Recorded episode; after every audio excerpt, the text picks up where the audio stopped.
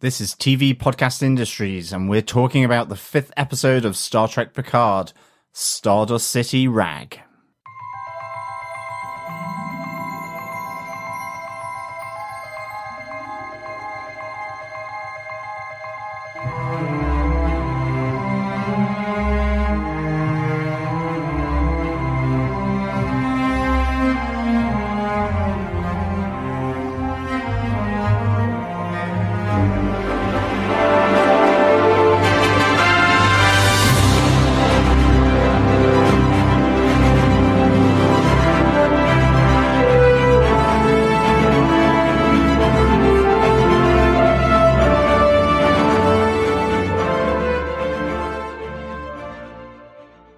Welcome back, fellow Trekkers. This is TV Podcast Industries, and we are delving into Stardust City Rag, the fifth episode of Star Trek Picard. I am one of your intergalactic hosts, John. I'm your other host, Derek. It's just the two of us this week again. Yes, Chris unfortunately got crossed with a fly and so is currently undergoing uh, very intense medical treatment to get him to humanoid form again. Those damn transporters. I know exactly. yeah, unfortunately, you can't be here because of work trips and so on. Really? So uh, we can't wait to have you back, Chris. Just remember to get yourself back to Earth as soon as possible. absolutely, absolutely. This is the fifth episode of Star Trek Picard. We're halfway through the season, John. we certainly are. Um, it is flying by. Dare I say it at warp nine Ooh, is that allowed anymore? Or well, warp eleven. You know, turn it up to eleven.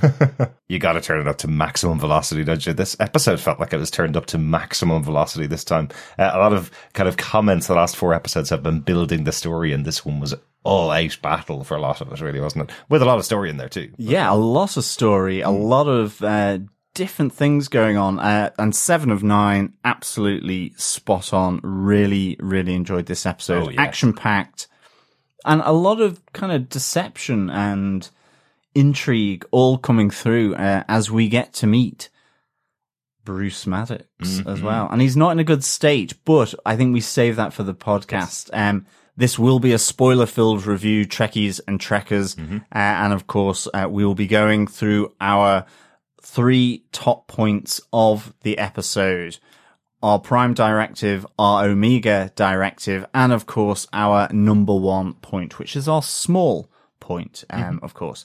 Remember, if you haven't already, it'd be great to have you subscribe to TV Podcast Industries. We're currently doing a rewatch of Penny Dreadful uh, in preparation for Penny Dreadful City of Angels. We uh, looked at the Witcher series there recently, and of course we have our back catalogue of Marvel Netflix Defenders series, as well as Gotham, as well as Good Omens, The Boys, Watchmen, you name it, you can grab it here on TV Podcast Industries. So please head on over and subscribe on any Federation or Romulan supporting podcast player.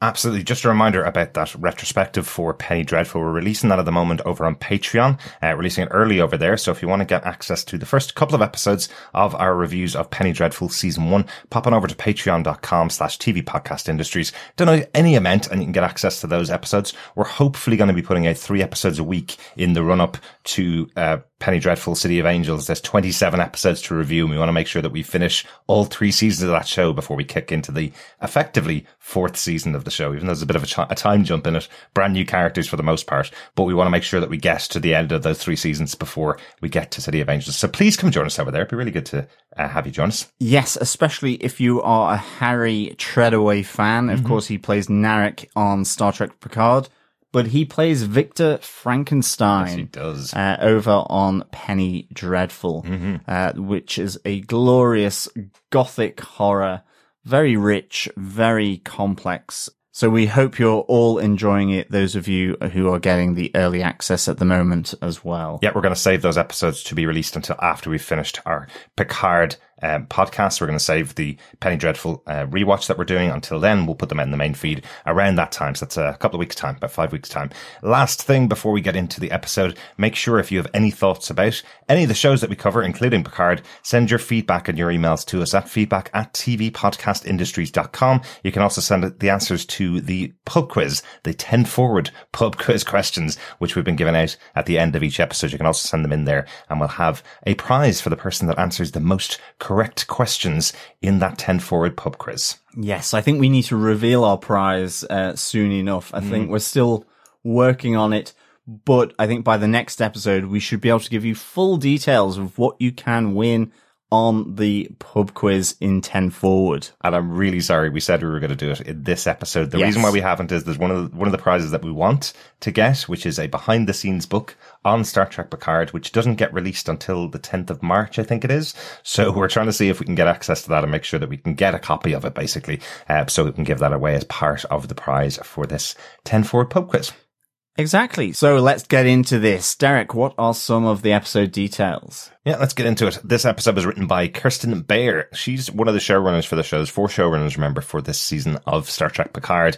Um, she's also been referred to, as I mentioned on our preview podcast at the London premiere, she was referred to by all the other uh, showrunners and executive producers as their Star Trek encyclopedia, the person they go to to kind of, uh, bounce any ideas off to make sure that they do make um, sense within the Star Trek canon effectively. And as you probably know from this episode, a couple of quite major characters in there. So, uh, so probably very useful that she's the writer in this episode. Definitely, yeah. Fair dues to uh, Kirsten Beyer Mm-hmm. because, yes, you need to have an encyclopedic memory to remember everything about Star Trek. It is so long running, so intricate in terms of what's happened. Mm-hmm. Um, yeah, it's just the sheer volume as well of, of the stuff there to piece together. Absolutely. And as this is the first show that's taken place after Star Trek Voyager, there's, that's, you know, 20 years ago. So, uh, there's lots of stuff to remember and lots of things they, that may have just been missed if you're tying it back, uh, 20 years ago to those shows. Um, the episode was directed by number one himself, once again, Jonathan Frakes directing this episode. So you got these two episodes back to back, episode four and episode five. John, do you want to tell us what they gave us with the official synopsis for this episode? Sure. The La Sirena crew begin an unpredictable and lively expedition on Free Cloud to search for Bruce Maddox. When they learn Maddox has found himself in a precarious situation, Seven of Nine offers her assistance. Yeah, it's certainly a lively expedition on Free Cloud, isn't it? Um, let's get into our main points for the episode. Let's kick off with our big moment. We must face the ramifications of the Prime Directive. John, do you want to kick us off?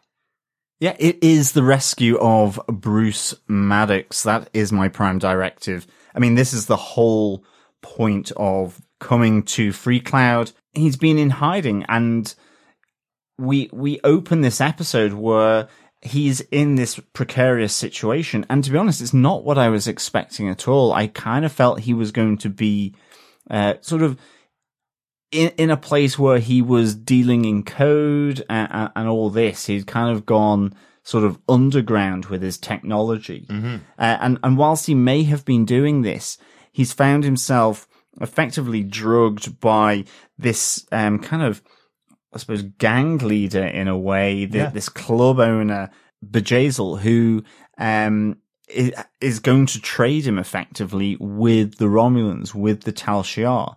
But of course, it's not that simple because it's the Tal Shiar. So they need this facer. So they need to set up this trade to effectively hand him over. But I have to say, this, I just wasn't expecting him to be sort of beaten, broken, bloody, uh, and effectively really whilst the whole reason for this episode and for the whole reason why Jean-Luc is, is coming to Free Cloud, um, he actually becomes one of the lesser motivators for everyone around here as we find out, whether it's Raffi, whether it's Seven of Nine, uh, other than for Picard, but, um, this guy is bruised and broken. Uh, and I kind of really like that. It just wasn't something I was expecting. Uh, but certainly, uh, w- we learned that he was, um, you know, carrying out his work Yeah. still. I think it was under Bjayzl's kind of patronage to some extent.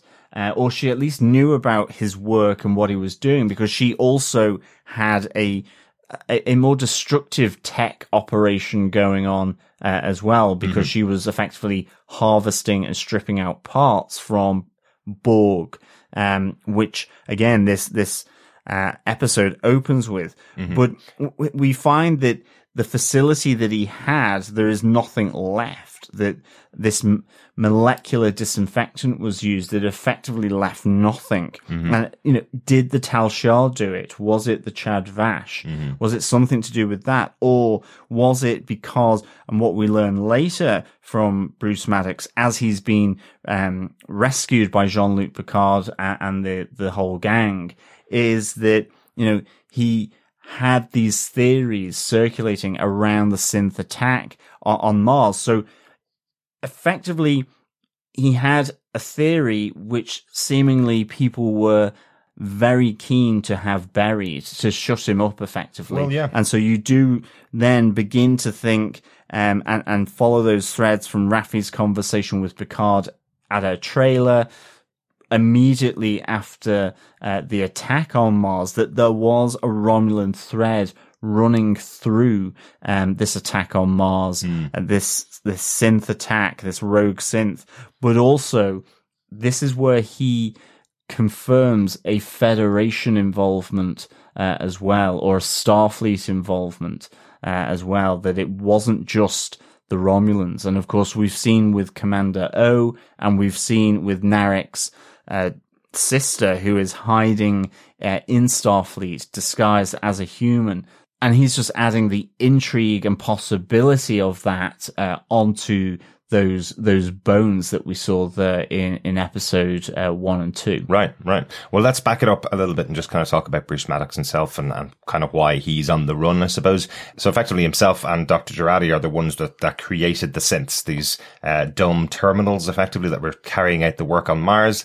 They revolted um, and killed all the people on Mars, right? So uh, effectively the reason why he's known across the galaxy is because everybody's blaming him. Everybody thinks that he did something. He's the one that made these synths revolt or broke something in their programming and they failed and revolted effectively. Yeah, so, absolutely. So that's why he's been on the run. But while he's been on the run, he had his own lab, had his own hideout, and that's where he built um, Soji and Dahj, the two sentient synths, I suppose, the more data-like, uh, perfect, imperfect synths, as he says. Um, so this is a reason that he's been chased around the galaxy. It's part of the reason why his lab was destroyed is because potentially the reason, as you say, John, that the Federation may be involved, or it may be the um, Zhat Vash, or it may be the Romulans at the very least, is because he knows something or they think he knows something and they want to shut him up. They want to keep him quiet in case he creates the connection between possibly the Tal Shiar and what happened on Mars. Um, because he does have these theories, like, as you say, like Raffi has. So yeah, so he's being sought across the galaxy by everybody because they think he's the one responsible for that massive attack on Mars as well. So Yeah, he's kind of like the WikiLeaks uh,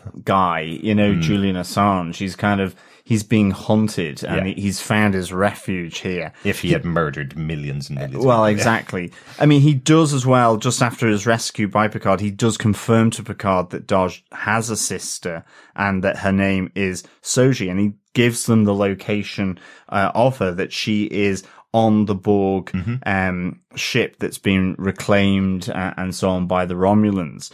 But he does, uh, he sets them to find the truth um, of Romulans and the Federation with respect to the attack on Mars, Mm-hmm. uh, and that is, i- suppose, the the kick-off point. So we- we're not going to have him joining this gang like I kind of thought we were, Right. uh, in that sense. Certainly, given what happens just after he arrives uh, onto uh, La Sirena, Yes. um, for sure. But certainly, uh, he gives them the next bit of breadcrumb for them to to go after. Well, effectively, this was Picard's only lead, wasn't it? This was his only way of finding Dahj's sister. He didn't even know her name. He has no idea of anything about it other than that she looks the same, I suppose, as Dahj. So this was his only lead was to get Bruce Maddox. Um, so luckily he got that information from him, uh, knowing now that he has to go to the Borg ship in Romulan space, effectively, as they call it. So, um, will I go on to my point because that's very close to my uh, my side of it. John. I'm glad you got the hint. Exactly.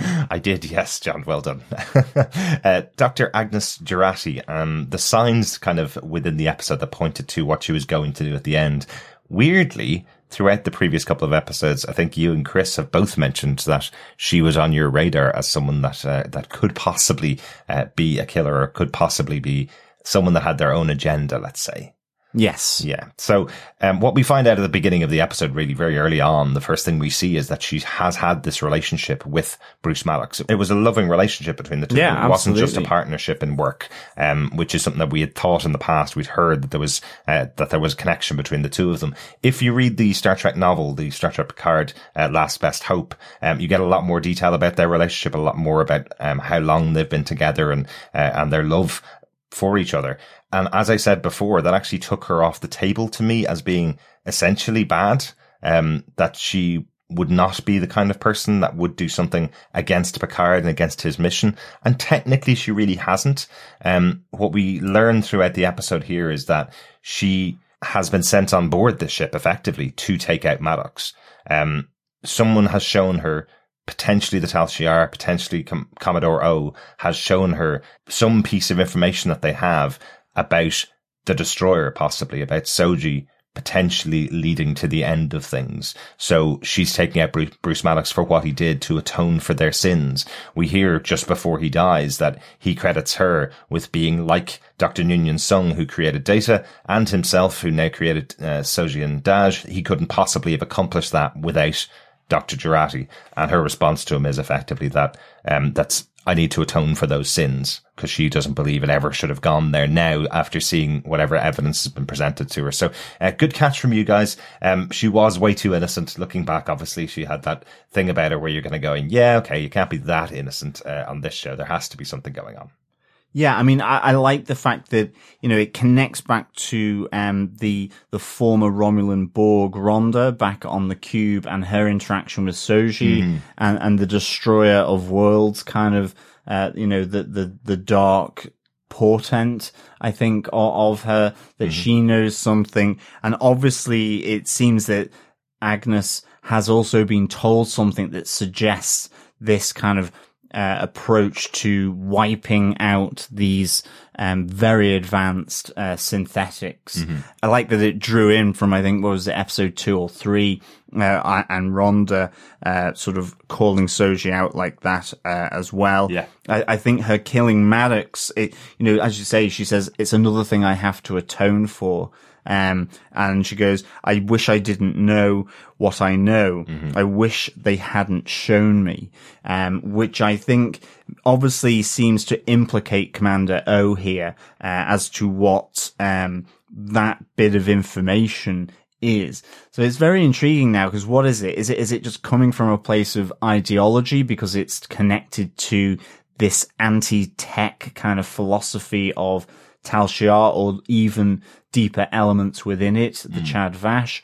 Or is, is it something else? Is it something much more political, um, and much more about who controls what systems or getting an advantage for in a military way? And, You know, it, the, the, there's a lot of intrigue still here, uh, and it, that really, uh, is, is nice. I love the way that Alison Pill played this, uh, for sure. Um, and I, I think the, the effect of Maddox kind of his body shutting down and whatever, um, was happening to his face, you know, it was pretty, um, it was pretty hardcore uh, and coming from someone that you've kind of perceived as being fairly kind of innocent uh, and almost clumsy you know it's almost that accident prone kind of like quality to agnes Jurati in, in a sense um, certainly over the last few episodes where I think where we saw her at the Daystrom Institute, she was much more confident. And I think is that nervousness um, because of what she's found out. Yeah, like the murder of Bruce Maddox itself, it looked like she turned off his oxygen. All the blood vessels are popping in his face as he dies. It's a really gruesome kind of death for the character, really. Um, in terms of what this could mean and what the, what, what could have been shown to her, it feels like everything that she's gone through as a character. And again, I'm not, not going to spoil the book or anything like that, but remember the world has gone through this idea of a supernova that, that was destroying the Romulan planet and all of the Romulans, and they did everything to save them, including Jurati being the one involved in creating these massive amounts of synths so that they could do all the work effectively. Um, then we have the attack on Mars, which is another massive catastrophe. Um, and they do everything to save that effectively. They try and do everything they can to, to save uh, what they can save. And now she's been told something else that has led her to kill Bruce Maddox. She's been shown something about what's going to happen or about what has been done. So it makes me think that this is a third catastrophe level event that is being predicted Yeah. based on the arrival of Soji, based on this destroyer effectively. What could it possibly be? Could she be, she be the one that's going to reignite the Borg, for example? Uh, is it something like that? You know, what's the connection there? Is there something going on? So, uh, so it is really interesting, but there have been loads of signs. It's a really good point that you make, John, that, that she was massively confident when we met her first, or she seemed quite confident in her own space, I suppose. Uh, and what we saw over the last couple of episodes, even last episode, we saw that meeting that Picard was having, and she goes, "Oh, is this a secret meeting that I've stumbled in on, or am I part of the crew?" Well, that was just her trying to get as much information out of Picard about where they were going and when they were going to get to Bruce Maddox, so that she could be involved. A couple of other great signs in this episode when everybody else chooses their costumes and is going down to the planet, and she's told to stay behind and just beam them all up. You realize after watching the episode that actually her reaction is to do with her going, "What you mean? I'm not going to." Be the one to meet Bruce Maddox because potentially she had a plan to take him out the minute she saw him. Yeah. You know, over and over again, we see her getting more and more nervous as she gets goes on through the episode, and you think. Is she nervous about using a transporter? I mean, this is a person that works on Earth at the Daystrom Institute. She's American, so she must be traveling back and forth to the Daystrom Institute using transporters all the time. Why is she so nervous about, Exactly. about using this? And then you realize that she is having a psychological break. That's why the emergency medical hologram keeps getting ignited on the ship effectively is because they're sensing there's something wrong in her brain chemistry. There's something wrong there. She is so het up and so stressed about what she has to do that she keeps that the medical hologram keeps appearing to try and give her a sedative to calm her down effectively right up to the point where she kills Bruce Maddox. You still have the emergency medical hologram appearing going, what can I do here? What can I do to calm you down kind of thing. So, Yeah. Um, so I love all those little signs as we go on, um, throughout the episode that Agnes Jurati is not who she says she is. And I think it's quite well uh, foreshadowed. And it's always good for the second rewatch, the second time you watch the episode to go, oh, I should have gotten it from those moments, really. Yeah, I really enjoyed this kind of ex- exposing of Agnes Jurati in terms of her emotional trauma that she's going through and the psychological break. Uh, you know, given her seeing her watch those intimate videos of her and Bruce Maddox, and you know, being carefree and easy, and now seeing her as this nervous wreck, knowing that, um, you know, she's been tasked with killing uh, Bruce Maddox, and effectively the information and his genius uh, around all things um, sort of synthetic uh, and the the advancement of that. So yeah, really uh, nicely done. Yeah, it was really nicely done, wasn't it? This uh, really good part of the episode. I think that's the end of the of our prime directive section. But I did just want to point out that it is a new actor playing the character of Bruce Maddox. It was really important for the show, I think, to have Bruce Maddox appear. Um, the original actor that played him, Brian Brophy, isn't back for the episode. It's a, an actor called John Ales, uh, who's playing Bruce Maddox in here. He does a really good job of playing him. Uh, I think in the episode, it's quite an important role, I suppose. And it's kind of, he's been talked about since the first episode of the show. Uh, and so bringing the character back was massively important. Um, I did see something today from the, one of the showrunners from, um, Michael Chabon. Uh, all he said was that it's complicated when asked whether the original actors were asked to reprise their roles from the show. Uh, he was, he was asked that question. He just said it's complicated and that's all he can say basically. So, um, not going to question why the actor couldn't come back. He only appeared in, in Star Trek The Next Generation for one episode. I'm sure it would have been lovely as an Easter egg for him to appear back in the show as that role, but um, it was important for the storyline that we had the character in there at the very least. Yeah, so definitely. I'm glad they did that anyway. Let's get on to our second point. Implement the Omega Directive immediately. John, initiate your Omega Directive. Yes, sir. uh, my Omega directive, my medium moment is Raffi and her son Gabriel. Um, I really liked this this interaction. Um, I, I really like Raffi as a character. I, I love her intelligence. Um, I, am kind of rooting for her, really. Um, e- you know, even against Picard, you know, that I, I want Picard to show her loyalty, that personal side. It kind of crushed me a little knowing that Picard hadn't been to visit her after she had been fired. And, you know, we see her taking drugs on in her sort of mobile home and, and all of this thing. So we get to know why she came to Free Cloud, why she hitched that ride on the La Sirena to get to see her son Gabriel, who's at a medical center, a medical district on Freecloud. Um, and again, this is really, really hard. Um, and she's so stoic here, but effectively what we glean from this is that the theories that she was looking at, uh, processing, putting through her own mind about the Romulans and the rogue synths and the attack on Mars, her getting fired, had effectively consumed her, uh, consumed her to the point where, um, you know, she ignored her son and her own husband. Yeah. Uh, that probably pushed her to taking the, the drugs from the snake plant. Um, you know, and her first meeting with her son is, I'm clean now, uh, clean from the drugs. Uh, and, but her son, uh, the guy who plays him, it, the facial expression of pure kind of, I don't want anything to do with you. It's not disgust so much. It's just betrayal and anger still etched on his face. It is just really, really good. I do, I do really enjoy the moment where he's saying about how all her obsession uh, around the Romulans, um, he, he he's talking about it, and she kind of corrects him about about it, saying, "No, it's the Conclave of Eight. and in that we get this really nice nugget of the Conclave of Eight. What is the Conclave of Eight? And, and I just think this is a really nice character moment for uh, Raffi. Yeah, You know, she is absolutely intelligent. She's sharp as a, a pinhead. Um, she knows her stuff about Romulan culture and so on, but it has consumed her life to the point where it's destroyed her life. And you appreciate her terse welcome uh, to Picard because he could have been that emotional crutch. He could have been that support for her. Um, and he was never there with her to Yeah. do that. And this is just a really kind of nice moment in, in this character. Yeah, Uh, and I really, really liked it. I also like the fact that she is stowed away again because ultimately her son Gabriel uh, doesn't want anything to do Yeah. with her. Um, he, he's got a new wife with a baby on the way, but he, I think still has a lot of pain uh, associated with her. Well, absolutely. You uh, you get the feeling from their conversation that is not the first time that she's come back to him and said, "I'm clean." Um, she is an addict. I think that's what comes across very um, specifically in this episode.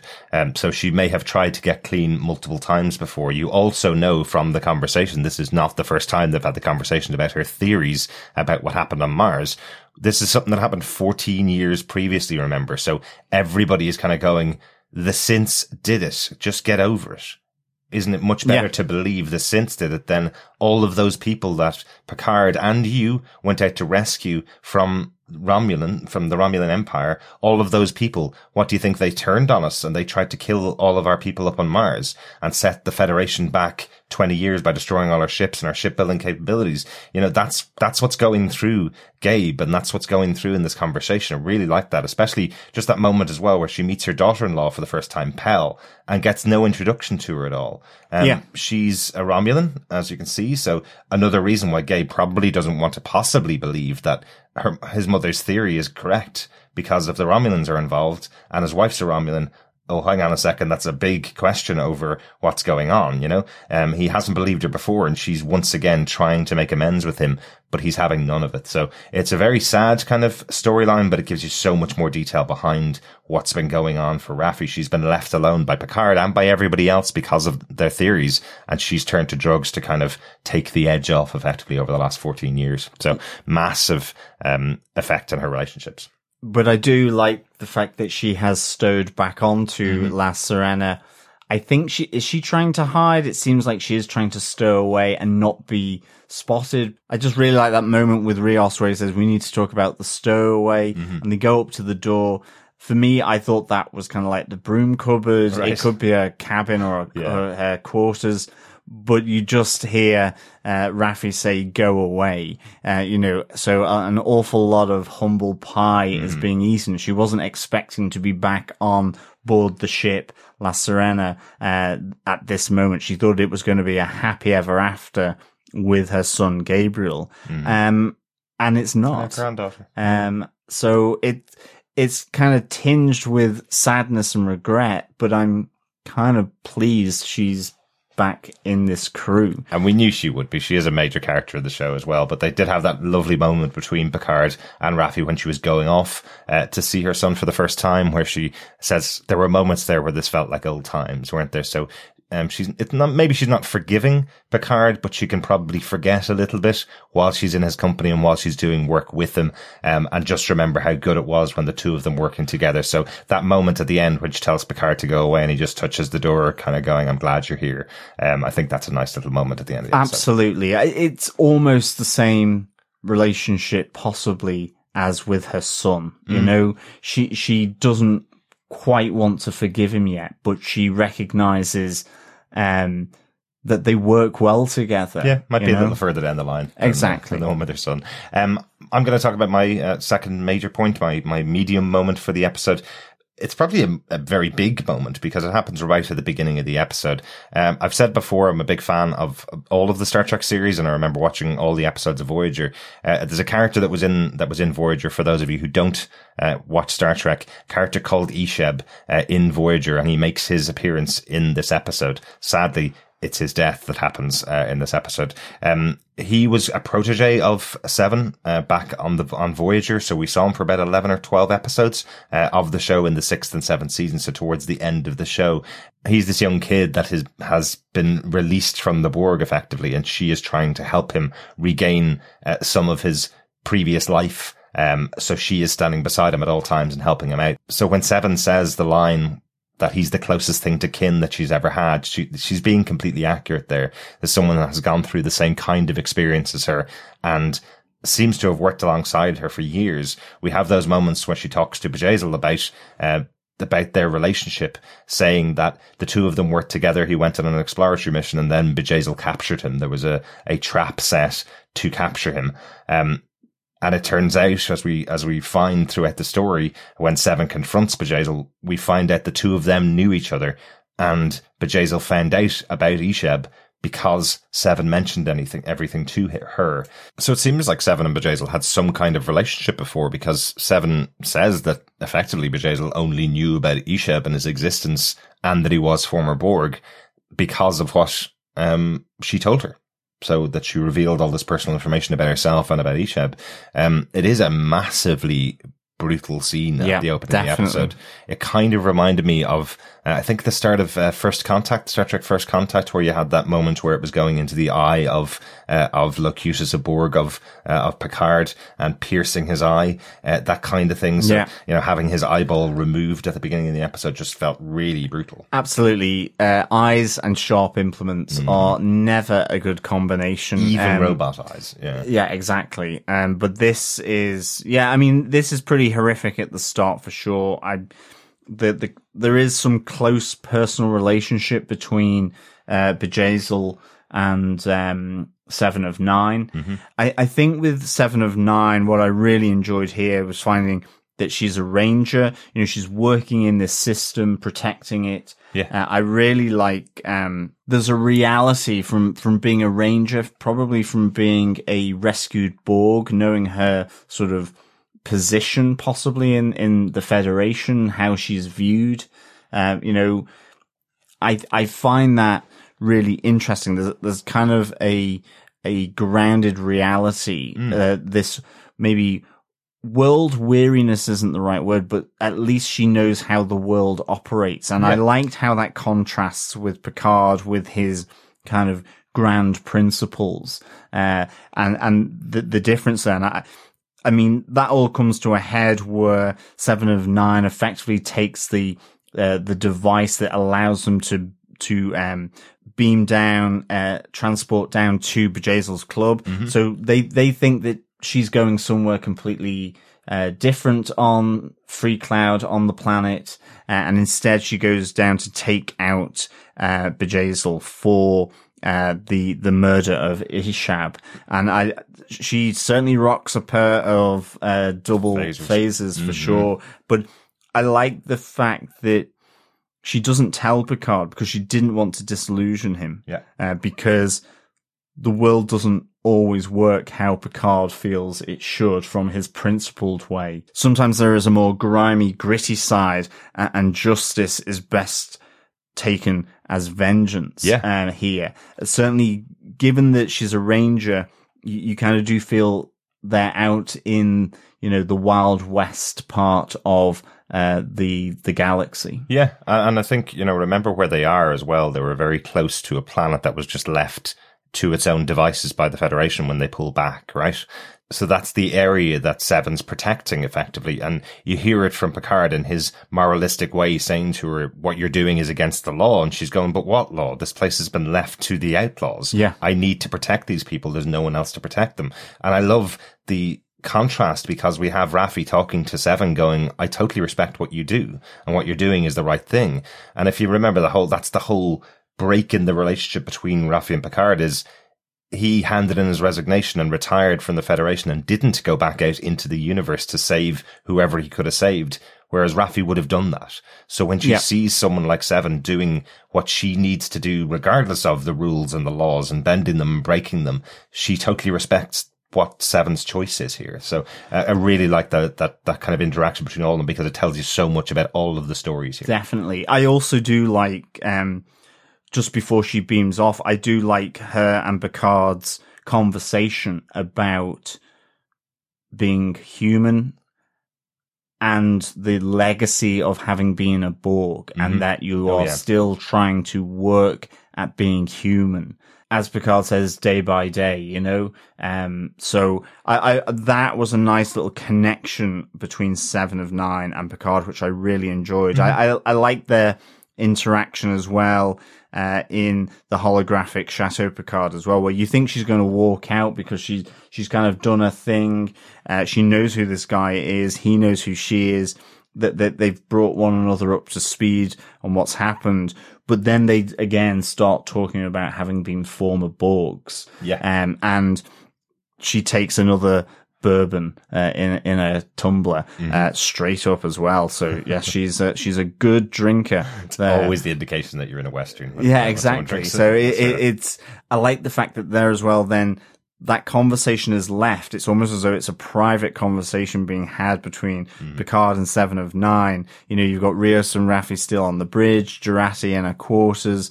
Um, so that I thought was a nice little touch between these two characters as well. Absolutely, absolutely. So the big question, and I know it will disappoint some uh, some viewers of the show. The big question that this leaves us with, John, is: Will we see Seven again? She does kind of tell Picard. You can contact me again. She gives him the com badge effectively so that he can contact her in future. But the last we see of her is walking through, getting narrowly missed by quite a lot of uh, a lot of phaser shots uh, as she takes down many of the other people in the room. We presume because the camera's looking at her, I suppose, throughout the scene. So has she been captured? Has she taken them all out and she's off on the run again? Uh, or has something happened to her? I definitely think Seven of Nine has an escape plan. She is a clever cookie. Um, and so I don't think she's been killed and I don't think she's been captured. I really hope not. And will we see her again this season? Is my other I big question. I hope so. Hope so. I really do hope so. Our final small point to time. Make it so, number one. What's a small moment you want to talk about from the episode, John? It's simply Elnor the Innocent. Hmm. Um, I really like the innocence here of this character sort of being taken off his planet where he was effectively in a nunnery, even though it was a kick-ass nunnery. Mm-hmm. Um, but nonetheless, um, I love the fact that, you know, he's doesn't understand subterfuge and you just see in his face, he doesn't quite understand what's happening with them all getting dressed up. And then when he finally gets his own costume, he all gets a little bit excitable. Mm-hmm. It's like dressing up uh, for the first time or something, kind of like getting into cosplay, for example. Exactly. Um, and he kind of goes completely over the top, and you you just get the sly comments of just be yourself, Elnor. Uh, be the quiet version of yourself, Elnor. Um, and I, I really kind of like this because I presume, you know, this is kind of the start of his journey of, uh, experiencing the rest of at least his system and the galaxy where it isn't a nunnery. Yeah. Um, he also doesn't get an advert as well as they approach Free Cloud, Mm-hmm. uh, where you kind of get that fairly uh, invasive um, Facebook type thing. Yes, exactly for different adverts. Yeah. but there are no adverts for for Elnor. Yeah. He doesn't get one. I'm going to talk about that in just one second as well, but I do like that moment with Elnor when he realizes what's going on and goes, "Oh, we're all pretending to be somebody else, as if Yeah, nobody else exactly. would realize what it is." Like it's, I think it's just really in- interesting. Uh, the one character he reminds me of, I don't know whether you get this at all, John. Uh, you know, Drax from uh, Marvel's Guardian of the Galaxy, the person that can only speak the truth all the time.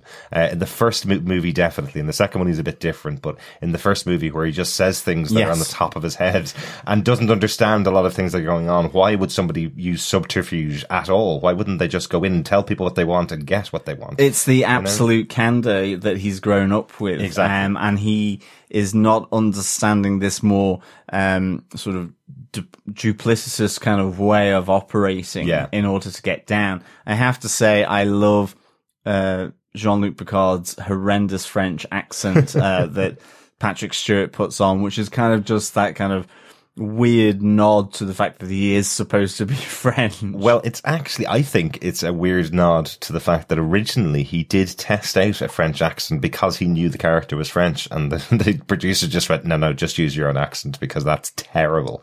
Uh, back in 1986 when the when the show originally was beginning. Uh, but speaking of absolute candor, just do want to mention it. I think it's really important because that.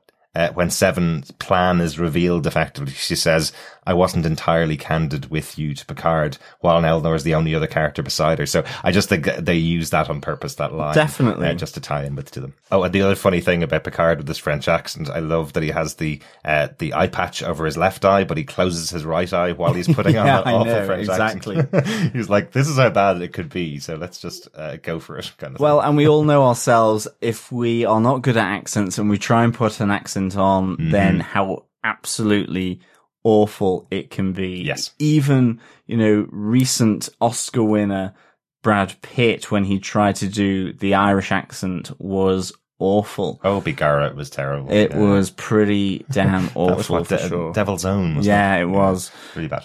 Uh, but yeah, I, I, I liked that we, we, you know, we're kind of easing into Elnor kind of slowly here, and He's only uh, been in two episodes. you know, I can't wait to see him kick some ass. I did think he was going to uh, whip out his sword and um, start slicing and dicing in the the bar.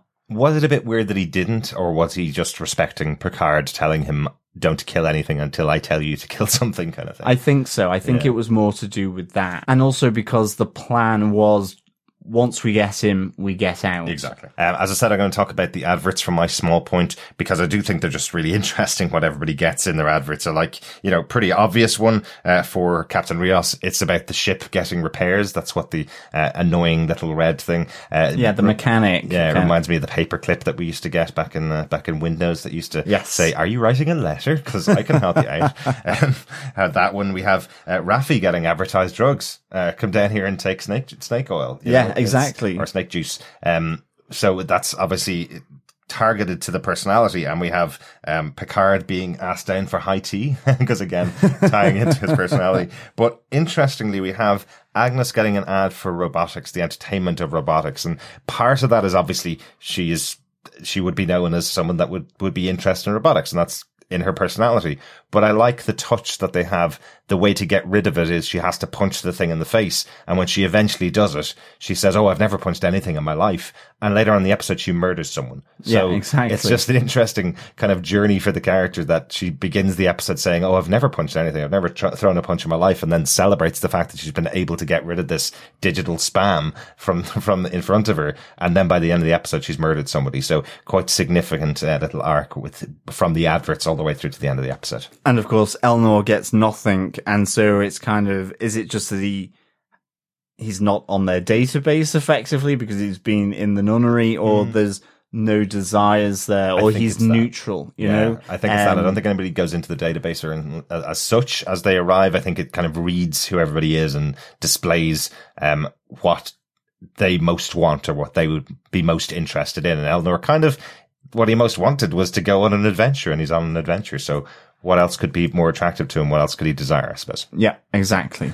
I think there's some Easter eggs in the episode. So on to that section. Isn't there something else you have to do? So there's something else.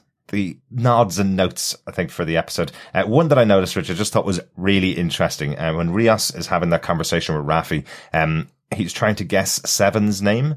Uh, he's kind of identifying that this is a Borg that he that he should recognize the name of. And first, he calls her ninety nine, which is a character that was in the um, it was a sitcom, a spy sitcom from the sixties called Get Smart. Uh, the character was called ninety nine, a female character as well. And then he calls her eleven, which is a very famous female character from Stranger Things.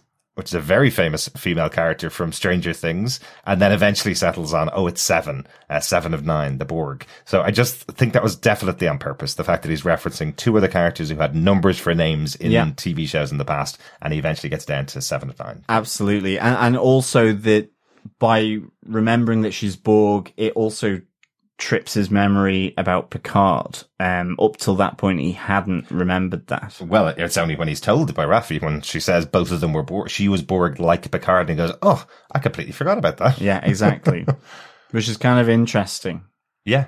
John, did you spot anything in the episode? Yeah, there's a nice Deep Space Nine um, little Easter egg here. Vup, who is the um, the heavy for Bjayzl, talks about Mr. Quark the Ferengi, who is especially satisfied with uh, Rios's work as he is kind of masquerading here uh, as this facer for this deal to get Bruce Maddox back. And Quark was the bartender and a major character on Deep Space 9 So uh, that was a nice little uh, touch to a nod to Deep Space Nine. So I, I have to ask, and I presume that means that Quark is out there somewhere. That they actually got an actual reference from Quark for um for the work for Rios because uh, this guy seems to know him. Um, is the bar connected to?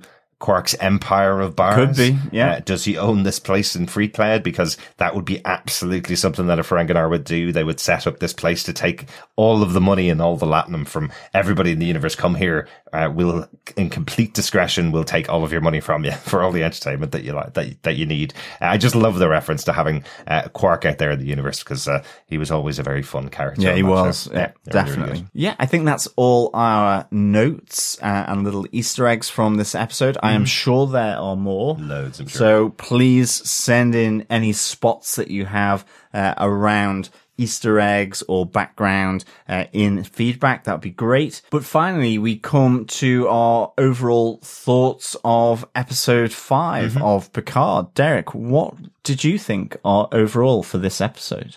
this went along at some pace with so much stuff going on, on in the episode. Um, and I just was shocked by the opening, uh, with the death of Icheb because I kind of recognized the character to begin with. I knew it was somebody that we should know and having Seven have to pull a gun and kill him was a significant moment. Seven was always kind of a standoffish character in Voyager. She was always trying to get back to her humanity. And at this moment where you see her having to kill someone that she knew really well and crying over him effectively, it, it shows you that this is a new Seven. This is a new character and a different version of Seven of Nine. So I thought that was a wonderful opening. Getting Bruce Maddox in the show was, I think, great. I think we really needed to see him. We Yeah. couldn't have had them arrive there and he'd be dead because it just wouldn't have worked as a storyline, I think. Absolutely, but it's weird you say that because I did think that uh, Bjayzl had killed him. I thought she had given him a, some poison. Right. Um, I, I, because she does have that conversation with who, where she goes,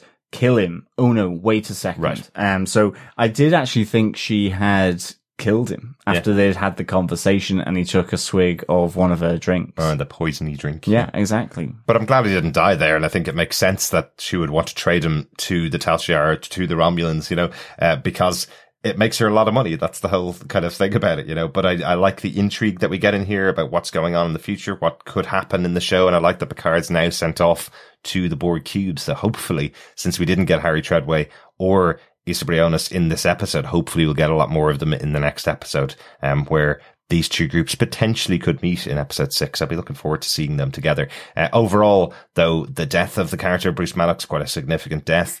And at the hands of Dr. Jurati shouldn't have been a huge surprise as such because it was kind of guessed by you guys earlier on in the season, but I was still surprised. I was kind of expecting her to stay a little bit uh, cleaner of the blood. But in my mind, the way I'm seeing it is she's not bad. She's just been shown something in the future that made her turn on the person that she loved and kill him because of what he's done and because of what he's created. So we'll see how that plays out in the future. But overall, really enjoyed this episode. John, what about yourself? I really enjoyed this episode. For me, it's the one of the best of the series so far. I give this four and a half orange feathered hats out of five. That hat was magnificent. It was stupendous. Um, I loved the action in this. I loved um, the you know the whole subterfuge of them coming down to do this trade uh, and to to rescue Maddox. I like the fact that um, I was surprised by Maddox being in the state that he was and wasn't as such going to be a, a major part, and certainly by the the end where he's killed off by Dr. Jurati, his protege, um, someone who he's loved, cared for, um, and uh, thinks is his savior here. Again, the intrigue around Soji and Dahj as these destroyers, the the end of of days, um, is is fascinating. I can't wait to see uh, what happens when they get to the Borg ship. I loved Seven of Nine, um, her vengeance for the death of Icheb uh, at the hands of Bjayzl, um, I thought was just really nicely played. Her interaction with Picard as well about being a former Borg, having to work every day. Uh, to to kind of reclaim the humanity, uh, and it, even just going to previous episodes with Soji talking about that that Borg culture, the news as they described it as well. That this lingering thing, even though they have been taken out of the collective and have been rehabilitated to some extent, and as well just with Raffi, uh, really just a great character moment for for her here. Uh, really nicely done. So a lot of intrigue, a lot of feuding. I love the family stuff with, with Gabriel and Raffi. So this I thought was a really strong episode. Uh, and I loved it even more when I went back and rewatched it. Yeah, yeah, it was really good second time as well, wasn't it? Um, if I've read your ratings right, if I remember them right from all the episodes, this is the highest rated one you've given for this episode of, of Picard, right? Yes, it is. Yeah. I love the mix of action, adventure, as well as the deeper cuts around, um, Raffi with Seven of Nine. Yeah. Um, I, I and even with Dr. Jurati, I, I thought it was just really nicely done and, Absolutely. and it sets them on the path to the Borg ship Yeah. with a lot of intrigue behind it. So yeah, And it feels like a very Star Trek thing to kill off Bruce Maddox, who could possibly have had the silver bullet to take out Soji, you know, the switch that turns her off. He could have had that in his mind and now they've killed him. So it seems like a very Star Trek thing to do to take him out now because he could have been the one to end it all effectively. Let's get on to your thoughts on some of the episodes. Let's get on to our feedback section. Yes, we've got some Facebook feedback uh, for episode four. Remember, fellow trekkers, you can head over to our Facebook group. Just go to facebook.com forward slash groups forward slash TV podcast industries and you can uh, join us there. Uh, Donald Dennis says on episode four, the episode was pretty good, but it felt a bit like they were checking off boxes. Also, how many emergency holograms does this guy have? Prediction. The captain is an emergency command hologram. Also, how do they rationalize allowing hologram AI versus outlawing AI synths like data? And have these jokers just completely forgotten about the dangers of control? Um, Thank you so much, uh, Donald, for that. Yeah, I um I like your prediction around the captain, it, and it would certainly go a long way to explaining his literature that he's reading about the existentialness of life and knowing that you're going to die. If he is someone who has kind of resurrected himself through the hologram in some way, and certainly, yeah, it, it does. Um, play into something different as well about the hologram AI versus a physical synth AI. Yeah. Um, so I'm sure there is some kind of AI differentiation there, uh, for sure. In the, it seems like the holograms really are following protocols. I think even seeing this on episode five where the hologram can be easily dismissed by Dr. Jurati, um, for something that you would think that they could override. So it seems like they are still commanded by protocol and process. And that is the kind of thing that's hardwired into them rather than, um, different kind of matrix that allows them to evolve. Yeah, I, I agree with you. I, I'm, I would be intrigued if he was a hologram, but I'm not too sure whether he is, especially in this episode because we have him going down to the planet and because we have him uh, changing into this costume and all that kind of stuff. I think you'd probably hit against programming a bit if you were doing what they're doing in this episode. Uh, but I do like the idea of him being a hologram that's potentially kept himself alive after maybe he died in that incident that they talked about in the first episode. Um, there was a lot of intriguing stuff that we haven't learnt about at all yet. Remember, there's also that question over why is there only Klingon opera aboard this this ship no other form of entertainment did he steal the ship from somebody else you know so there's lots of questions over over who he is and what he is but i do like the idea of him being the Rimmer from Red Dwarf of this show, effectively the character who's a hard light hologram keeping himself alive after he's actually died. I think that's quite an interesting idea. Yeah, and it's also the you know he is solid at the moment. Uh, most of the other holograms you can walk through, but I was thinking that in Voyager, the hologram there, all, there was episodes where he becomes solid state effectively. Yeah, he was the uh, prototype, I suppose, Yeah. of the emergency medical hologram that all the rest of these are based on. Um, So it is possible. It's absolutely possible. Yep. Yeah, definitely. Uh, something that can be done. I like your reference to control as well, Donald. That was something that we saw in Star Trek Discovery. I'm not going to spoil that, but yeah, they definitely need to uh, check on the dangers of control. Yeah, absolutely. We also got some feedback in from Amy Fitzgerald Dura. She says, The hubby and I binged the first four episodes of the show this weekend. He was all sorts of meh, and then watching episode four, he yelled, seven of nine. I'll admit, I've never been a huge Trekkie, but watching him geek out over the hot former Borg lady is awesome. Excellent Bringing stuff. families together. Excellent. Yeah, and she gets a good stint as well in episode five, so there is plenty for your hubby to uh, get his teeth into. Enjoy. Exactly. Exactly. Uh, Jim Carrey also says, A-hole spoiled the appearance and made me watch for seven through the whole show by putting Jeri Ryan in the credits. I'm sure super geeks know who will be featured in what episodes. I'm a story person and I try very hard to keep from spoilers, but I do allow for previews. Anyway, I never know if someone advertised is going to come up with this season will appear as a hologram or a flashback, a dream or hell, a mirror universe. I was thinking she'd show up on the Borg cube and was bracing for that. Since she didn't show up by the 40th minute, I knew exactly what was going on in that last battle, but I shouldn't have. I know this pain, Jim. Yeah, And absolutely. I do remember checking it out a couple of years ago. I remember we were covering, um, I think it was Gotham where they had quite a big guest star. And I wondered why their name was in the credits at the opening of the episode when they appeared in the last minute of the show because it was supposed to be a big surprise that this character was coming back. And I remember checking into it at the time. And the reason is actually to do with how they're paid for their appearances on a show. Sadly, these th- these contracts that are written for people are written based on their credit on the show. It's something that their agents negotiate. So Jeri Ryan being in the episode, she has to get her credit up front. That's what gives her the amount of money that she earns for being in an episode. I know it's annoying to all of us that want to remain unspoiled when we see an episode for the first time, but unfortunately it's just, it's just a way, the way that TV's made these days that they may have had to pay her extra money to hide her credit until after the episode aired.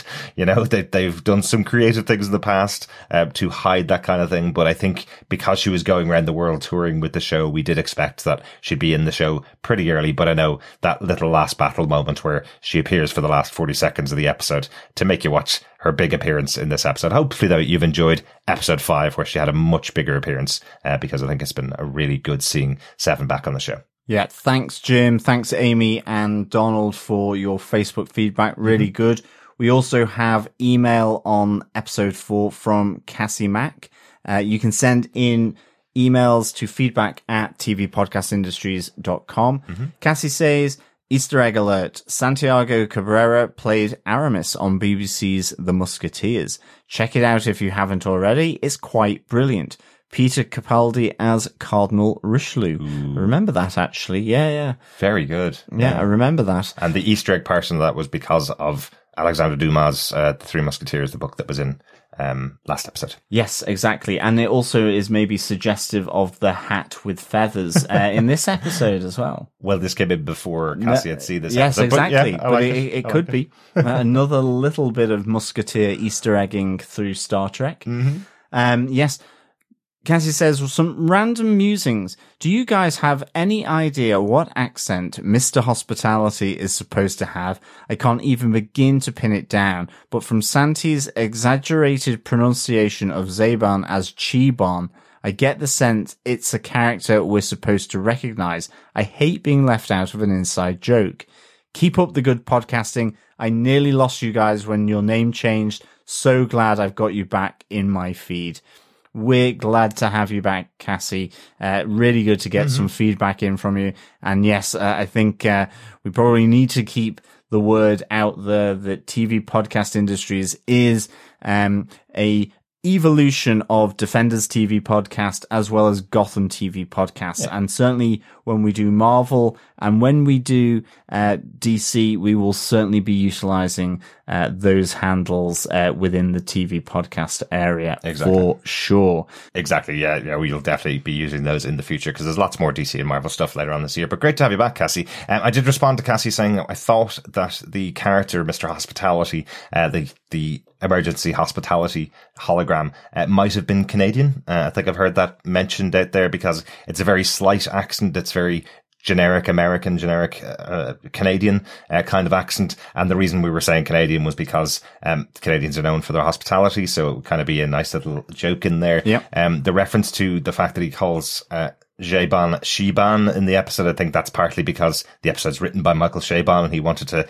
put, put a fine note on the fact that the character's named after him. Maybe that's the little inside joke. It could be, yeah, yeah. Could be that, but it is interesting. He's the only character really that doesn't, doesn't have a really standout personality and a really standout accent but it is still different from Santiago Cabrera's uh, natural accent. The character he plays as Rios, um, it's still very different from that uh, that voice. So I must say he's doing such a great job of doing all of these various characters on the show as well, isn't it? But Cassie responded saying he didn't sound like any of my Canadian podcasters, um, but that's all all I have to go on. Um, what do you think about the gunner that gets an actual name when none of the other holograms have one? Even on After Trek, Santiago always called him Emmett. Yeah, even though there's loads of other holograms of the ship, it's interesting, isn't it, that uh, that Rios is calling one of them by a name. The the only thing that would make me think he might be doing that is maybe he was saved by that particular hologram in the past. He says he absolutely hates the hospitality hologram, for example, because he probably does nothing for him at all. Um, he doesn't like the medical hologram because he keeps trying to treat him for wounds that are making him look cool. Um, you know, yeah, absolutely. So, so maybe this character of Emmett is someone that saved his life in the past by the things he's done. So, and maybe the loneliness of space. If he's shipping stuff, he's he's doing runs on his own. Mm-hmm. It, he's got that one personable uh, hologram that he calls upon to keep him company yeah, or to have around. Maybe it's that one hologram. Yeah. But he, he has populated the entire ship full of holograms that look like himself, which is never a good sign, really, is it? No, it's a little crazy. And also kind of interesting that Emmett, this character, has tattoos all over him as well. I think that's quite interesting. Why would you program um, the hologram to look like you and give him tattoos and stuff. So, so it, it does maybe speak back to the idea that he is also hologram because everyone looks different and everyone has a slightly different uh, personality quirk as well. So, um, we don't know right now, but I'd say we're going to know by the end of the season what the answer to all of those questions about the holograms are. Great to hear from you again, Cassie. Thank you so much. We have some more Facebook feedback on this episode, episode five. Uh, Bob Phillips says, all about family feuds and finality this episode, wasn't it? Mm. I quite enjoyed the lack of reconciliation with Raffi and very much the mercy free approach of Seven of Nine and Doctor, Jury, Judge, and Executioner.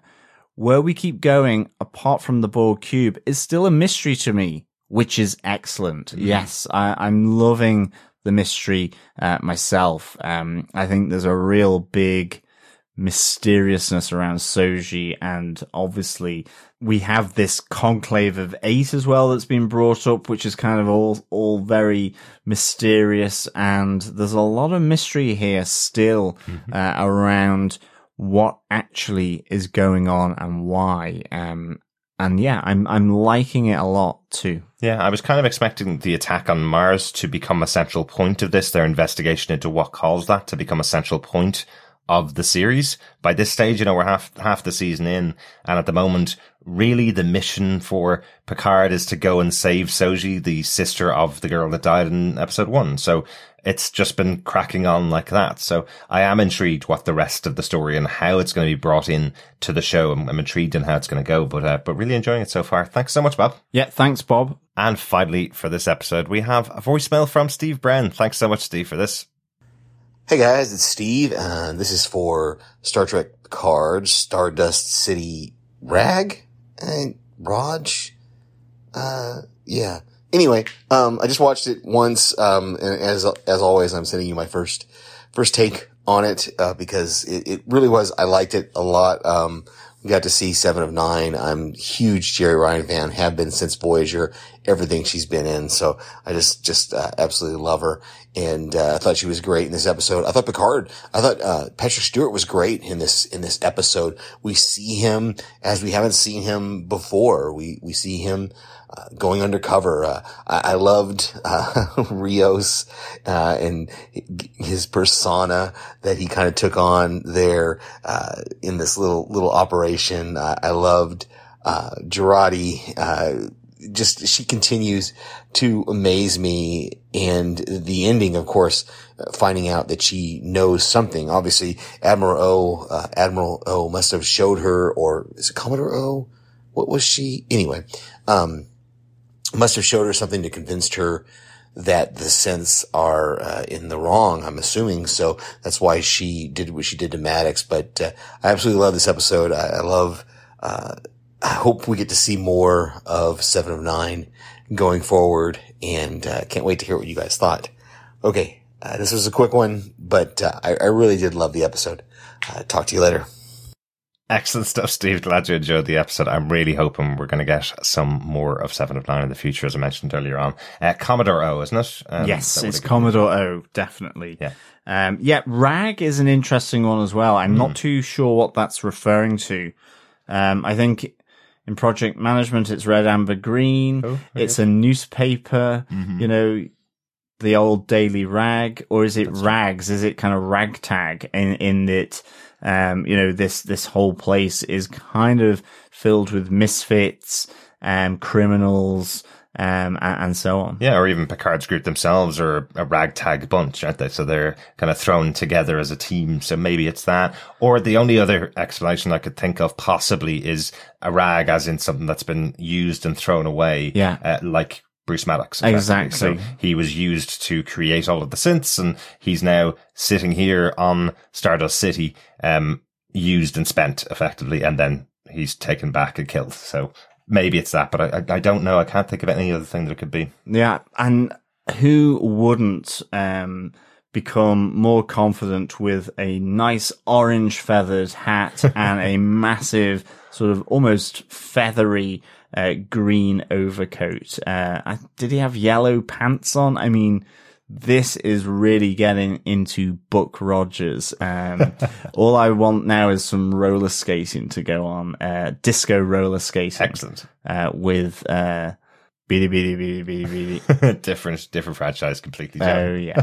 what a great outfit, though. You're getting that for Christmas, John, Uh, thank you. or maybe for your birthday, so you have it in time for uh, Halloween. Perfect. I'll be able to strut up and down the street, uh, looking phantasmagorical. Absolutely, playing uh, playing a bit of um, the Bee Gees, maybe while you're walking. Exactly, street. yeah.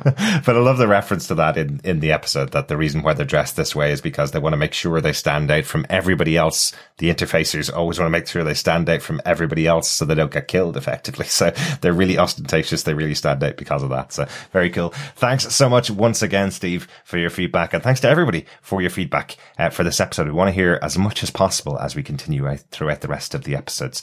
You will never guess. We were so busy talking about the episode and going through our feedback that we completely forgot to do the pub quiz question. So we, we come back and we're able to do it. Uh, now, um, we've gotten loads of great answers in uh, for the pub quiz so far, the first four episodes. Make sure you're taking your notes. If you're not sending them in so far, make sure you're taking notes of the, um, questions so far, cause all the ones we've received so far are all right at the moment. Ooh, spoilers. I know, I know, but just want to make sure that they know the people who've sent in their uh, answers to me so far.